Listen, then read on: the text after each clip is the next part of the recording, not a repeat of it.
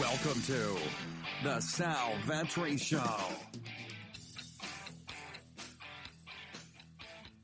Ladies and gentlemen, boys and girls, welcome back to the podcast and the YouTube channel. Today we are going to be doing our final thoughts.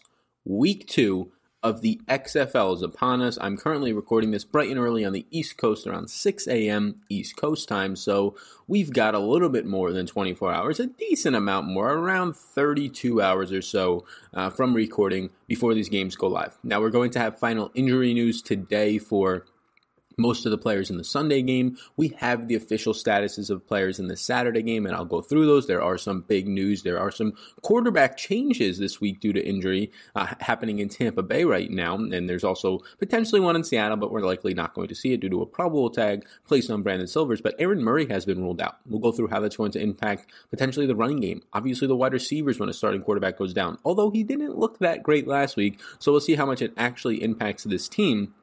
That being said, he is going to miss today. Welcome if you are new here. We got a lot, a lot of new followers over on Twitter, over on the podcast, over on YouTube over the past week because of the XFL, is what I'm imagining. There's just the NBA weekend, All Star weekend this weekend. People obviously want to watch the dunk contest and the game and, and all the events that go on there, the Rising Stars, but there's not really the best formats for DFS right now outside of XFL. PGA has already started. NHL, of course, but the prize pools are always been and have always been pretty terrible but you get a very nice weekend for the XFL as the premier sport if you're talking about it DFS purposes. So if you're new here, I ask you, please do hit that subscribe button. If you have seen my videos before and have gotten value, or my podcasts, or if you're seeing them right now for the first time and you think you've gotten value throughout this video, I ask you, just take a few seconds, totally free to do so. The goal is 20,000 subscribers, um, hopefully by the end of February, which is two weeks from now. Um, if we get a little bit of a boost from the XFL, that surely does help. I appreciate it. I actually got this new software. Some guy reached out to me yesterday to track the podcast, and I didn't know this, but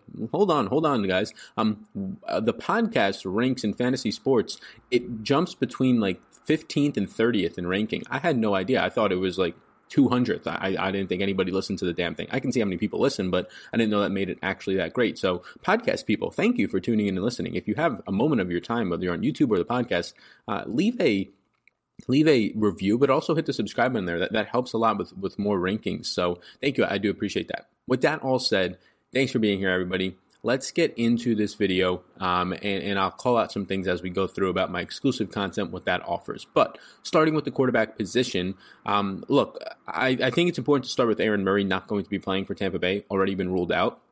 They have not named the starting quarterback, so I have the two potential quarterbacks listed here. Taylor Cornelius is the listed backup on the depth chart. He is a Charlie Whitehurst comparison coming out of college. He only started one year, his senior year at Oklahoma State University, but he had a very good year 144.7 quarterback rating. He rushed for 406 yards and 10 rushing touchdowns, completed about 60% of his passes and 8.2 yards per attempt pretty solid year. Now you're obviously playing in a division and in its school at Oklahoma State that is going to thrive in offense, but when you look at the efficiency numbers in terms of yards per attempt, completions and quarterback rating, all those look great. And then you see the fact that he ran for 40, uh, 406 yards is going to add rushing upside. So that's great. The main issue, though, is Quinton Flowers is in this backfield. And Quinton Flowers, who was labeled as a running back last week, is now listed as a quarterback.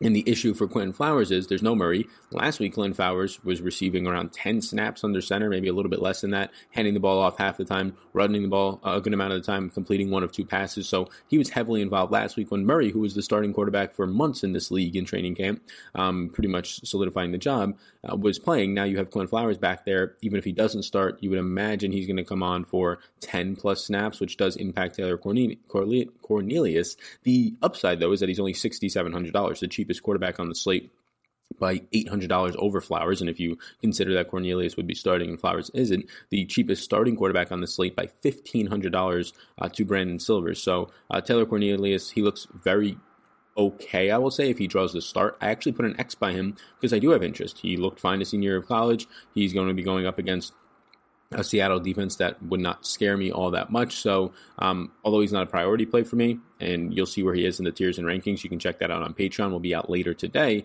Um, yeah, he is at least interesting and somebody that I'll wait to see if he's starting or not, and I'll also research him a little bit more today. But everything from his senior year of college uh, looked pretty solid, and also the matchup's going to look that way. Just a matter of does he start and how much uh, of that starting role is going to be impacted by Quinton Flowers. Going to the top here, I have three yeses listed. Now, if you want to know what the yeses and the X's mean, if you're new here, X's mean maybes, yeses means yes, I have interest right now. Now, over on Patreon, I give position by position rankings, literally who I think is the number one play, two, three, four, five, six, and tiered off in, in, in tiered rankings uh, for this weekend, updated all the way through lock based on injury news and based on any type of situational changes that I'm reading about uh, in the back end that usually doesn't get widely reported because this league is brand spanking new and there's just not a lot of media coverage on it right now. A good amount more than I thought there would be, but still not a ton. So all that'll be over on Patreon. Um, I'm working still every single week on my projections, seeing if I actually think they're solidified and something that I really want to roll with. But um, those will be up soon as well, potentially by this week. And then lastly, the final thoughts podcast will be over on Patreon tomorrow morning, where I'll discuss where I think ownership is going to be coming in on these players. Um, my final thoughts completely. So similar to what this video will be, just more in depth, more solidified after injury news and factoring in my tiers and rankings. So Philip Walker is one of the yeses at quarterback. Look, he was fantastic last week. He attempted 11 deep passes. 28.9% of his passes were uh, deep passes. It was number one by a wide margin. You have St. Louis, who ranked in week one seventh in pressure, just could not generate much pressure, even on efficiency ratings when you're taking out the offensive line they were playing, but they did rank number two overall in coverage, so that's a little bit worrisome. Um, 87% of Philip Walker's dropbacks he was kept clean. I imagine a good amount of those are because he is mobile. Um, 87% is a huge number, especially for the XFL, and especially when you're throwing deep 11 times in the game. So his mobility is keeping him clean, is keeping him upright. He has the mobility on the ground. He picked up a couple extra fantasy points that way as well. Um, he's he should in this game target uh, outside cornerback Rivers who's one of the bottom five quarterbacks in the league in coverage man to man last week. Um, that should be a spot where you see Philip Walker attack that will be against either um, your Cam Phillips or your Sammy Coates on the outside. Both of those guys should have winnable matchups. So I do think Philip Walker at 10 6 is definitely worth looking at. He will probably also be one of the highest owned. I think Cardale Jones' price point not moving from the 10 2 price tag you got last week is criminal. He attempted 10 play action passes in week one. Fantastic. In week one, New York ranked number one in pressure and number five in coverage. This is where the, the, the issues come in. Uh, he was under pressure week one and he was absolutely fine with the pressure. He thrived in it. He was kept clean on just 62% of his dropbacks last week. Not great. And now you're facing a New York team that all preseason and in camp, there was talk about their defensive line. They come out week one and their defensive line was absolutely clicking on all cylinders. Uh, Cardale Jones is the number one passing grade quarterback after one week. He should be attacking Bryce Jones, the outside cornerback for New York, who, although their pressure looked fine, their coverage based on the matchup that they had and, winning by 20 points, it looked like it was okay. Um, but if you look at efficiency numbers, not that great. Um, Bryce Jones was actually getting burnt to left and right, so it should be a spot that Cardale Jones can attack. Um, we'll have DeAndre Thompkins back, have his receiving core fully healthy this week. The issue for me is, and this is what you have to wait, he's the same price, but his offensive line did not look good, either in run blocking or pass blocking last week. Did not look good at all. Um, and now you're facing a team that got a lot of pressure last week. Is that a concern? It should be a concern, um, but it's really hard to judge it off of a one week sample. Like it could easily jump back the other way this week. Landry Jones has officially been named the starter. He is probable. He was a third stringer last week, there for emergencies only. Dallas did keep Nelson. Uh, we talked about Philip Walker's um, dropbacks, 87% he was clean. Nelson was kept clean on 80.4% of his dropbacks. Now, I mentioned in the video earlier this week, I believe on Monday, that that number might be a little bit skewed since he was throwing the ball so quickly. 15 of his attempts for Philip Nelson last week were to running backs. He used his tight ends a good amount. Um, so that number could be a little bit skewed, but it's good to see that even on the passes that were completed 20 plus yards downfield or attempted, two of them, but also some between 10 and 15, that he was actually kept clean on those 80% of the time overall. LA ranks number four in coverage. You're getting Landry Jones in a very solid spot. LA just fired their defensive coordinator after one week. Wild, the XFL is. Um, and now you get Landry Jones here, who a lot of people might be down on this Dallas offense after last week they looked terrible. Jeff Badet, one of the better players, the number one overall pick for Dallas, was not even utilized really. Three catches held to single digits in in yardage. Um, if you played him last week, you probably felt terrible, but now you get Landry Jones, somebody who's actually going to attempt passes downfield by all accounts compared to Philip Nelson's two last week. Landry Jones at 9,500, that is a very, very good price tag for a team that, again, just fired a defensive coordinator and seems to be scrambling a little bit. Coverage and pressure did not look great last week. Jordan Ta'amu at 8,900. I actually, currently, right now, I would rather play Ta'amu uh, over Brandon Silvers um, Matt McGloin, and Josh Johnson. Ta'amu looked fantastic. He was the only player in the XFL last week to have three runs of 10 plus yards. Uh, he was the number two player in breakaway percentage, which breakaway percentage just means the amount of yardage that you're picking up on um, on, per down in first, second, third, depending on the yardage needed to be gained. It also factors in your 10 plus run, 10 plus yard runs. Number two player of any position. Houston last week was pretty good on defense. Houston looked like the real deal last week. Um, their offense was obviously clicking on all cylinders. Their defense was number two in pressure rate, uh, only behind New York, number three in coverage. They look like a team to beat in this league. Uh, Ta'amu, number two overall graded quarterback. He had the 77 rushing yards on the ground. He was the sixth best elusive rusher as a quarterback. Um, so look, Jordan Ta'amu gets priced up to 8,900. Still going to be one of the, the bottom half priced quarterbacks in the slate for a guy with massive rushing upside. Your concerns for him is what does the passing look like for this guy? He didn't really rely on it too much last week. Won a close game on the road where they were huge underdogs. Very important to look at. I'll also mention that last week you ended up having um, some scratches Uh, in that game, and, and you had I think it was St. Louis still favored or still underdogs to Dallas, even though you had no Landry Jones. They were still like touchdown underdogs, and the line didn't move until like the next day. So be sure to look at the XFL betting lines because they're not paying attention all that much, or at least they weren't last week. But Ta'amu's rushing upside uh, keeps him in play for me. He's not a priority play because the price tag has come up, and I'm still thinking that his, especially in a tougher matchup, or at least seems like that, and his passing weapons uh, don't look like the greatest of options. Now you have Washington who looked okay. You have Pearsonell who at best looked okay. Washington, like most likely the, the best looking receiver out there. Russell ended up having the touchdown deep, but uh, he ran only 23 routes. So Sam was a guy who I look at, but I'm not too stoked about getting to. Josh Johnson still practicing limited at 10-4. I'd rather just not play a guy who is still practicing limited, has not had a full practice in. When in that same price range, you have Cardale Jones, who just looked fantastic last week. Price point doesn't move. You have Philip Walker, who obviously looked fantastic last week from a fantasy perspective and just overall getting a huge win in sort of a blowout fashion at 10-6. And then you have Landry Jones, who, similar to Josh Johnson, is dealing with injuries, but at least he's coming back after being fully healthy, full participant this week. Actually was active last week for the game, and his price tag is only 9500 So, um, yeah, I'm probably not going to get to much Josh Johnson. Matt McGloin, for me, he was fine attempting deep passes. He didn't have to attempt much passes in the third and fourth quarter last week, as they had a defensive score, and then they got a pretty big on Tampa Bay. So um, you're going to be going up against the number one defensive coverage unit in the league in the secondary uh, after one week, which is DC. McGloin at 9,900, nothing terrible to say about him. I'd just rather get down to Landry Jones or Jordan Ta'amu. He, he falls in a weird price point where Cardale Jones is right above him and those guys are right below him. It's just process of elimination for me. So those are the five quarterbacks that I think are interesting this week. Uh, Philip Walker, Cardale Jones, and Landry Jones have the most interest in as of right now. Jordan Ta'amu and Taylor Cornelius, I will have interest in. Obviously, if Cornelius is named the starter uh, at that price point, it's what makes him interesting, not so much his skill set or his offense.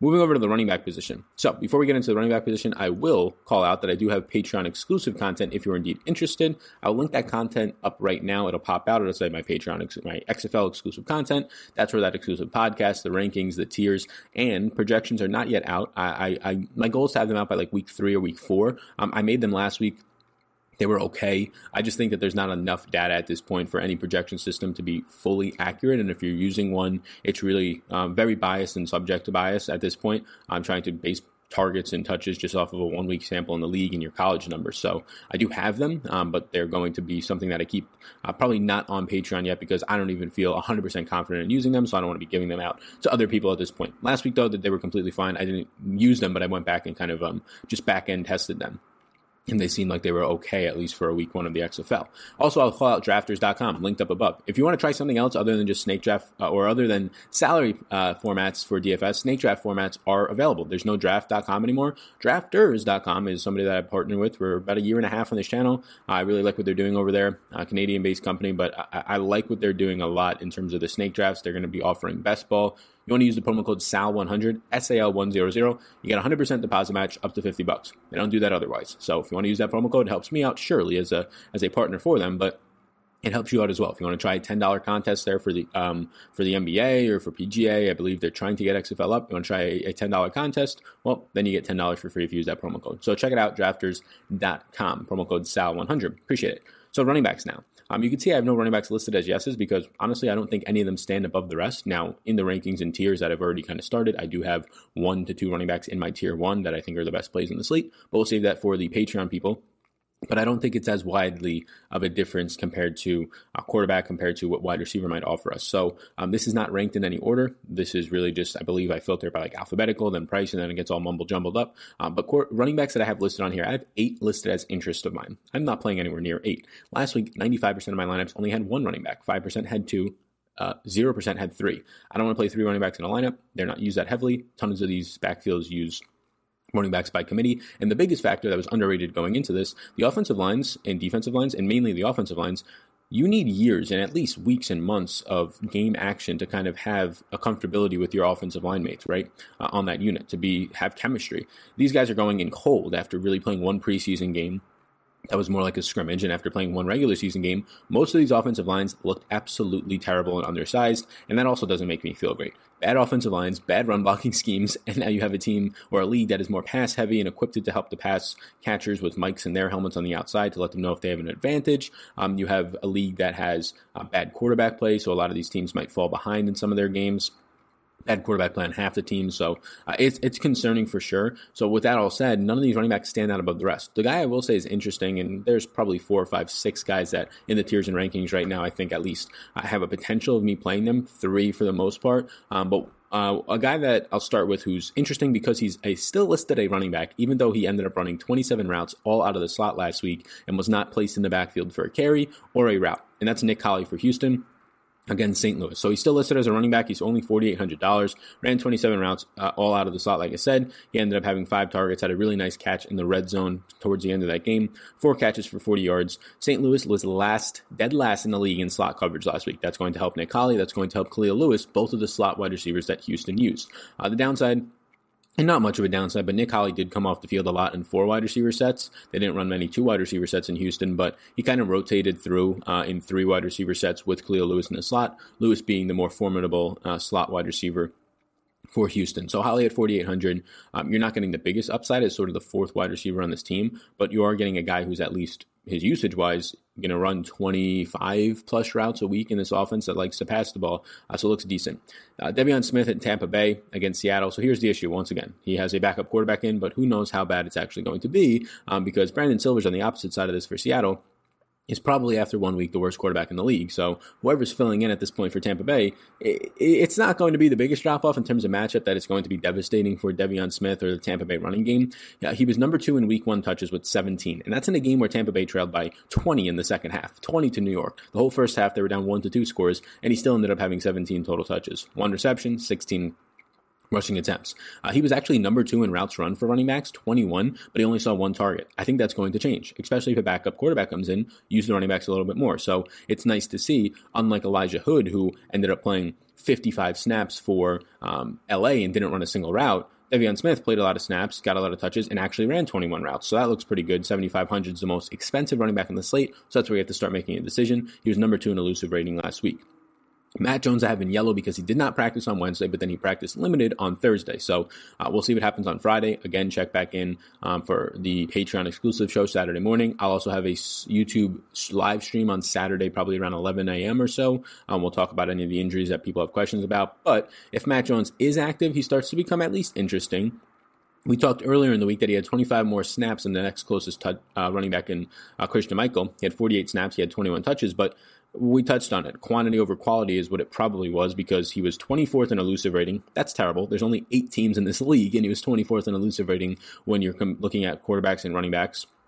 He was the ninth graded running back overall. Again, there's only eight teams in this league, so uh, he was the ninth graded running back overall. Not great. Um, so he, he didn't look that great. Now he's dealing with an injury. The upside for him, though, is that he is 5,900. Now, Houston's defense was clicking on all cylinders on their defensive line. Um, the run blocking scheme for St. Louis wasn't great. Jordan Ta'amu in that backfield is the best runner compared to all of these guys. So that's the concern here for Matt Jones it makes him risky, especially when I kind of hinted at it. I only want to roster one running back. I want to put all my flexes as wide receivers, maybe some of the higher end uh, upside guys at tight end, which is like one or two players, uh, but mainly just want to roster wide receivers in my flex. I think they have more upside. You saw that last week, and I think you're going to see that moving forward, especially because there's still guys who are underpriced. So running Matt Jones is my number one running back is is something that at least is in play, but it doesn't make me feel great. Uh, Jhurell Pressley's at 7K, the second most expensive running back. Uh, 36 snaps last week to Donnel Pumphrey's 26. He ended up having 75% of the running back touches overall. That's great to see. But this is a game where DC led by a lot, and they still didn't, or led at least for most of the game, and they still didn't run the ball all that much. Now Pressley had 12 carries, 14 attempts, or 14 touches overall with two receptions. He actually averaged 12 carries in the AAF, so good to see that. But the main issue was DC's. We touched on it with Cardale Jones' uh, uh, clean rate in the 60s, kept clean rate The run blocking scheme was terrible. Uh, they couldn't block, they couldn't move bodies, and that's just going to hurt Jhurell Pressley, who, when he had at least some holes once or twice in this game, he broke free for eight, 12 yard runs, right? The issue is at $7,000, do you trust this offensive line? Do you also trust the fact that, yes, he had 75% of the running back touches, but you had Pumphrey back there on a lot of passing down work. So uh, the two receptions were nice to see for Pressley. Surely in play at 7,000. Um, we'll see how uh, that's going to be moving forward if this offensive line can improve after one week playing together. Elijah Hood at 6,500. The snap count usage was elite. 55 led the entire XFL, 37 more than Larry Rose, who uh, ran ahead of Juwan Harris, who's going to be questionable this week for LA as their third string running back. But the issue here is he ran no routes. Elijah Hood plays on 55 snaps. 55 snaps, runs no routes. Uh, that's not great. That is not something that I want to roster if you're going to be a one dimensional back. Even if you are going to be leading in this game, like even if LA gets up, uh, you're going to be a one dimensional back even if you have 15 carries, I need the passing game upside. We saw that at Cameron Artis Payne last week, right? If you started him, he was horrible. Two two carries on the ground. He ended up having his third one or his second one at that time called back. It was a 25 yard run, but two carries on the ground. What salvaged his day and probably made you cash in a lot of your lineups because he, in, by all accounts, looked like a great play going in was his four receptions. If something like that happens to Elijah Hood, where he has like eight nine carries and he's not getting much there, you're dead in the water because it doesn't look like he's going to be running many routes. James Butler played on 44 snaps, 36 more than Andre Williams last week. You still have no D'Angelo Henderson practicing. Wednesday and Thursday, he did not practice. It does not look like he's trending towards playing. Andre Williams has been practicing in a limited fashion, but by all accounts, James Butler ran ahead of him last week. The issue for James Butler in Houston is that he ended up seeing 11 touches. Uh, he ended up having two touchdowns in this game, but he only ran eight routes on his 44 snaps. And overall, there was only nine running back routes ran, with Andre Williams running one. And this is exactly what June Jones did in college. June Jones, the head coach of Houston, did not use his running backs in the passing game at all. He only targeted them around 9.7% of the time.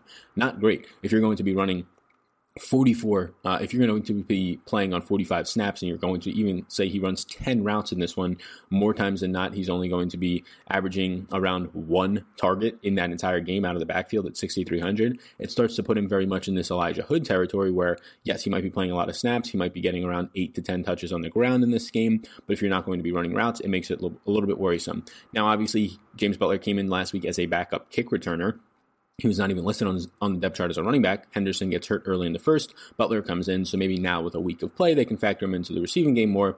I'd just rather wait and see on that if I'm trying to roster a running back there.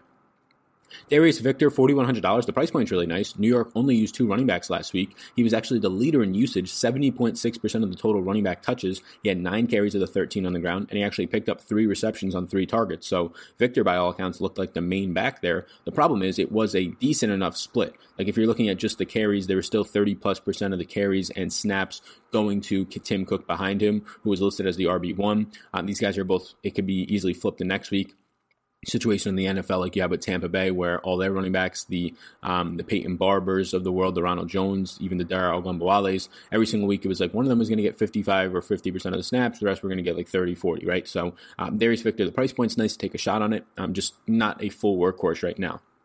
Christian Michael's the last guy I've listed. Look, Keith Ford, uh, the third string running back, did not practice Thursday, had a nice touchdown week one. He did not practice Wednesday either. Matt Jones did not practice Wednesday, limited participant Thursday. So this is the key. If Matt Jones suits up, if Friday he can practice and then they, they him as probable, I have no interest in Christian Michael. It does not seem like Keith Ford's going to play, so you might get an extra touch or two out of Christian Michael, but by all accounts, he looks like the backup. I do not have strong interest, and we already talked about Matt Jones if he actually suits up. Uh, I'll have more interest, but keep an eye on the status of Matt Jones. If he is out and Christian Michael is now the number one running back on this team with the second and third string guys listed out, well, then, yeah, at 5,600, he starts to become interesting.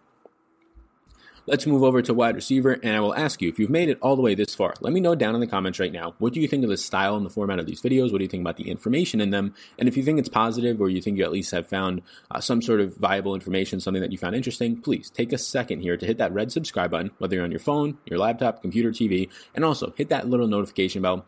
That is the uh, notification bell that you know via email uh, frequently, but not every single time when I go live. So you can enter the live streams with some questions when I post videos, all that stuff. It helps me just grow this channel to hit that wholesome number of 20,000. Hopefully in the next couple of weeks, I would be, uh, would be a, a, huge goal of mine, the biggest goal that I've set um, so far.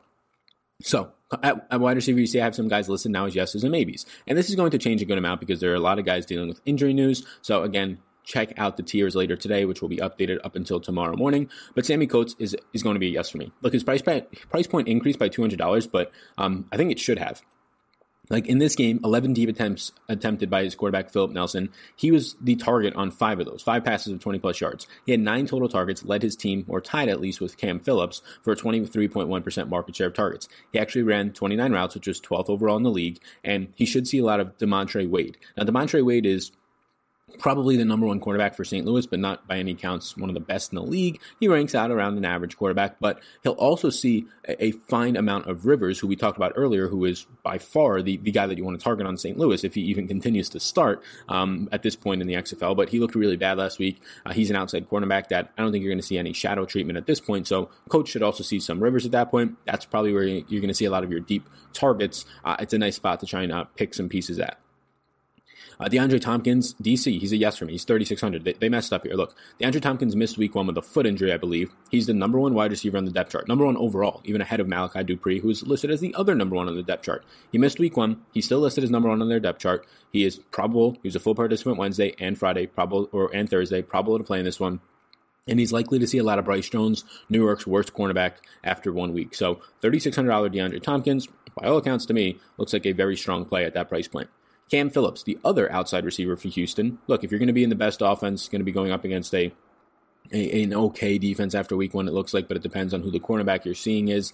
Um, I'm going to be getting there, especially when Cam Phillips played 100% of his team snaps. Only one of two players, him and Dan Williams, played 100% of the team snaps outside of quarterbacks last week for positional players. He ran 40 routes. He had similar, the same exact targets, 9 a 23.1% target share as Sammy Coates last week. Um, he's likely to see a mixture of Wade and Rivers, like I said. I'd expect more Rivers on Cam Phillips as long as St. Louis pictures Sammy Coates as the number one receiver here, which I would. Now, the price point of Phillips is all the way up now to 8,400 as it was in the 5K range last week. So this is where you have to start to make some decisions. I believe I still prefer Sammy Coates over Cam Phillips. Joe Horn is my final yes, and this is interesting. So uh, Horn worked as the wide receiver three last week, running 27 routes. If you're talking about just routes run for this New York team, um, but he led all New York wide receivers with seven targets and looked like he had a connection with Matt McGloin early on. The biggest news here is that he's only 3,400. If he was 54, 6,400, I wouldn't have too much interest. But the fact that he's 3,400, I currently have him as a yes, tentatively. I think he's okay. Here's guys who I did have as yeses Dan Williams and Jalen Tolliver, but the news that Aaron Murray is out, I need to see who the starting quarterback is. Honestly, if it's if it's Taylor Cornelius, he might be a better option or a similar option than what we got out of Aaron Murray, who was missing players left and right last week, but at least he had a nice connection with Dan Williams, who after one week leads the XFL in receiving yards, 123 on nine targets, and that's after dropping two passes. He looked like an NFL wide receiver out there in terms of his build and his his caliber, the way he was making catches. He'll likely see Jeremy Clark this week, who is the second worst coverage cornerback grade of any cornerback above 30 snaps last week. So Dan Williams, by all accounts, should have a fine matchup. It's just a matter of who's going to be a starting cornerback. He's 7,600. He's a fair price point based on the skill sets that we saw last week and how they're going to use him in this offense. You just now have no idea what the quarterback talent is going to be or the chemistry with his wide receivers since you're getting a new one this week. Same analysis for Jalen Tolliver. The thing that's nice to see, though, is he's 3,900 and he actually ran 40 routes last week. Finished with seven targets, three catches for 47 yards. Now he gets to face week one's lowest graded secondary in Seattle. So uh, Tolliver at 3,900, very appealing play because of the price tag, because of the usage last week. Dan Williams, even at that price tag, is appealing. Again, just a matter of who starts a cornerback. Moving to LA. $10,400 Nelson Spruce. Look, he was the number one graded wide receiver last week, 34.1% of the market share of targets. If you factor in McClendon's four backup attempts, uh, one completion, number one in routes run with 46. Uh, he ran 41 of his routes out of the slot, so that's elite usage. Dallas ranked number seven in coverage last week. Uh, there's really not a lot of terrible things to say about Nelson Spruce. I could easily put him as a yes. I probably will end up putting him as a yes. A lot of things look great. We'll see what happens with the quarterback play and Josh Johnson. The only concern I would have is now you're paying top dollar, the highest expensive a price for a wide receiver in this league. And yes, he ran a ton of routes and he was running them out of the slot, which is, again, if you're not used to or familiar with it, running your routes out of the slot as a wide receiver is as good as it gets. You then get to use both sides of the field. You usually face a worse cornerback um, instead of being on the left side of the field and only having to be able to move right in terms of getting separation. Now in the slot, you can use any sort of move that you want to get separation, either go left or right. It makes it a lot more deception uh, for the cornerback guarding you, who's usually a more inferior cornerback, as he is the top cornerbacks playing the outside, even in the XFL. So Nelson Spruce, if you want to pay for him at 10-4, I have nothing bad to say. If you have the money, you probably should have some money left over. There's still some unpriced or lower priced guys at least at one quarterback this week, but also at wide receiver. Flynn Nagel was a full participant in practice on Thursday, should be good to go. Ran 29 routes, was all out of the slot, six targets, none were downfield though, so that's a concern. But again, you had uh, Philip Nelson in just not throwing it all downfield. Only two attempts was bottom in the league last week. A solid price for a guy who is going to see a similar workload every week. Going to run 25 to 30 routes every single week, if not more. Now he has a better quarterback in play. You're probably going to get the Cole Beasley type of a role out of this guy or Jamison Crowder, um, where you're going to see the five to six to seven targets a game, four to five to six receptions a game for somewhere around 50 yards. Does it end in a touchdown? At 5,200, I think he's completely in play. McCall McKay at 10,200. This is a little bit concerning for a $10,200, second most expensive wide receiver on the slate. Ran 29 routes last week, and keep in mind, they didn't have to throw a lot in the fourth quarter in New York. Barely had to throw much in the third quarter because of a defensive score. Um, but I think it's a little bit interesting that he only ran 29 routes, only saw four targets, and just one was downfield. It was his 40 plus yard reception, uh, but that's concerning. The entire offense did suffer, though, so I don't want to take too much away from it. I imagine McKay, Price next, and Nelson Spruce, based on their game logs last week, will probably go a little bit more under the radar. So I think he's a good contrarian option, but still concerns from week one. Eli Rogers price up to $9,700, $600 price boost after being the number one receiver in DC last week. 23.6% target share of targets, ran 25 routes, 88% of those were out of the slot. So by all accounts, the primary slot receiver here. He had seven catches on his seven targets for 73 yards. My concern is that as a as an established, I mean, NFL veteran, probably one of the better wide receivers in the league, definitely one of the better route runners in the league. As an established player, yes, he should be this expensive. The concern is, was last week as good as it gets, right? Catching 100% of your passes for 73 yards, and now you're priced up to 97, and also running out of the slot, you're not going to see as many deep passes. That would be my only concern here for Eli Rogers is do I want to spend up uh, all the way for that type of performance? And Nelson Spruce is 10-4, and you can say, well, Sally, he's running similar routes out of the, the slot as well. And I completely agree with you. That's why I don't have him as a yes um, as of right now.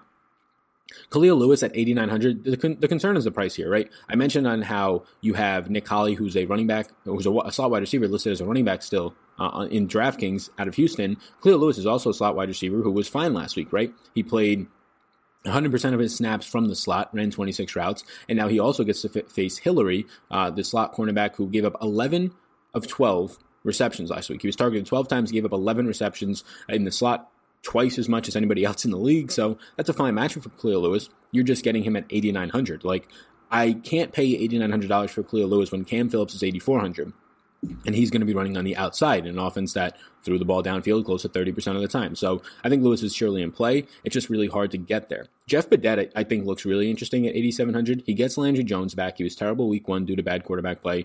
This is their number one pick. This is a guy who's going to fly downfield. You saw it in the AAF. Landry Jones being back should help him a lot here. I think Badet's price point at 8,700 is one of the more uh, interesting price points on the entire week. Ran 30 routes last week, leading his team, tied for the team lead. Uh, I do like Jeff Badet a good amount.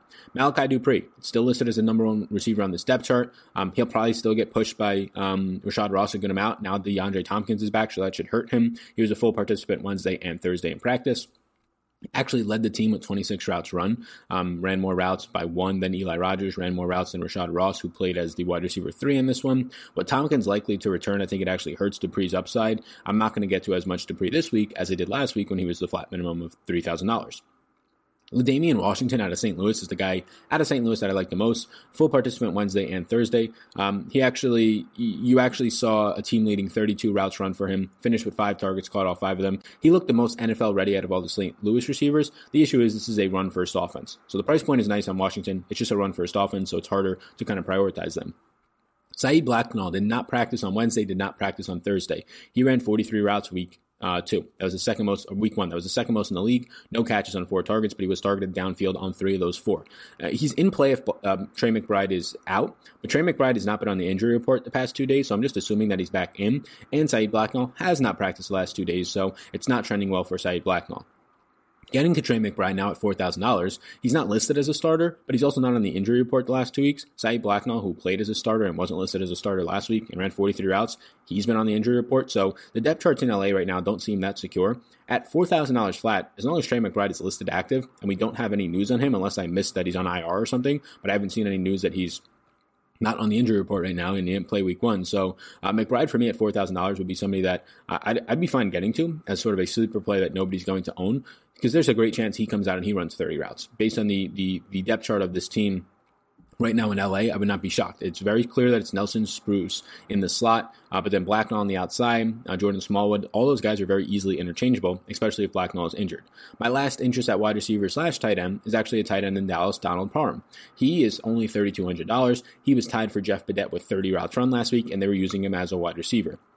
Now, obviously, a tight end with a backup quarterback last week in Philip Nelson is going to be somebody who usually sees a nice uptick, four catches for 40 yards on six targets. The concerns are with the QB change. Will he be targeted as much if they start throwing a little bit more downfield? That's the concerns, but I think it's built into the price point of $3,200. So, those are 17 wide receivers slash one tight end, 16 receivers, one tight end that I think are in play this week. I think there's a good amount of them. This is not my fixed by any means as it's Friday morning. This is not my fixed rankings of them at, at all. I have an idea of where I want to tier these guys off. So be sure to check in over on Patreon. I will link it down below. It's also up above. You click the little I button, it'll pop out. You can check out over there what's to offer. If you want the rankings and tiers, you have to sign up for the priority membership for XFL and or the Hall of Fame membership. Uh, those are limited, so I think there's only like five or six left overall. So be sure to check them out by the time you're watching this. So they're not sold out. Uh, let me know what you think about this video in the comments. And I ask you one more time, if you have a couple of seconds on the podcast, if you're still listening, leave a five star rating review. It takes no time at all you head over to iTunes, you head over to whatever platform you're listening on, hit that subscribe button on that iTunes, and then the five star review. This is a goal of mine to hit 20,000 subscribers on this YouTube channel. I, I, say we, I've said that publicly a couple times, but now that I know the data for the podcast and that we, we kind of gravitate, I think right now we're ranked 30th in fantasy sports, but we were all the way up to like 16th uh, earlier in the week. I don't know really how it juggles, but obviously, if other people put out podcasts that are bigger than me, it probably drops me down. But the goal would be to somehow hit the top 10. And over the dead season of no NFL, me covering the XFL, me covering NBA daily, I think we can get there. So if you leave a review, that helps out a ton. Thank you. If you subscribe, that helps out a ton. You subscribe on YouTube for 20,000. Just want to share my goals with everybody because I think this community is awesome that we're building. Feel free to follow me over on Twitter as well and Instagram. I've been posting more Instagram content as well as a ton of Twitter content as I usually do. So check out that stuff as well. Thank you so much for tuning in to the XFL Week 2 Final Thoughts video. I will see you on the live stream Saturday morning and over on Patreon tomorrow as well. Peace out, game. I hope you enjoyed that podcast. And before you go, if I can get you to subscribe and follow the podcast, download a few if you wish. But if you enjoyed this podcast, if you could please subscribe, helps me out, helps support it. So thank you so much, and I will see you in the next one.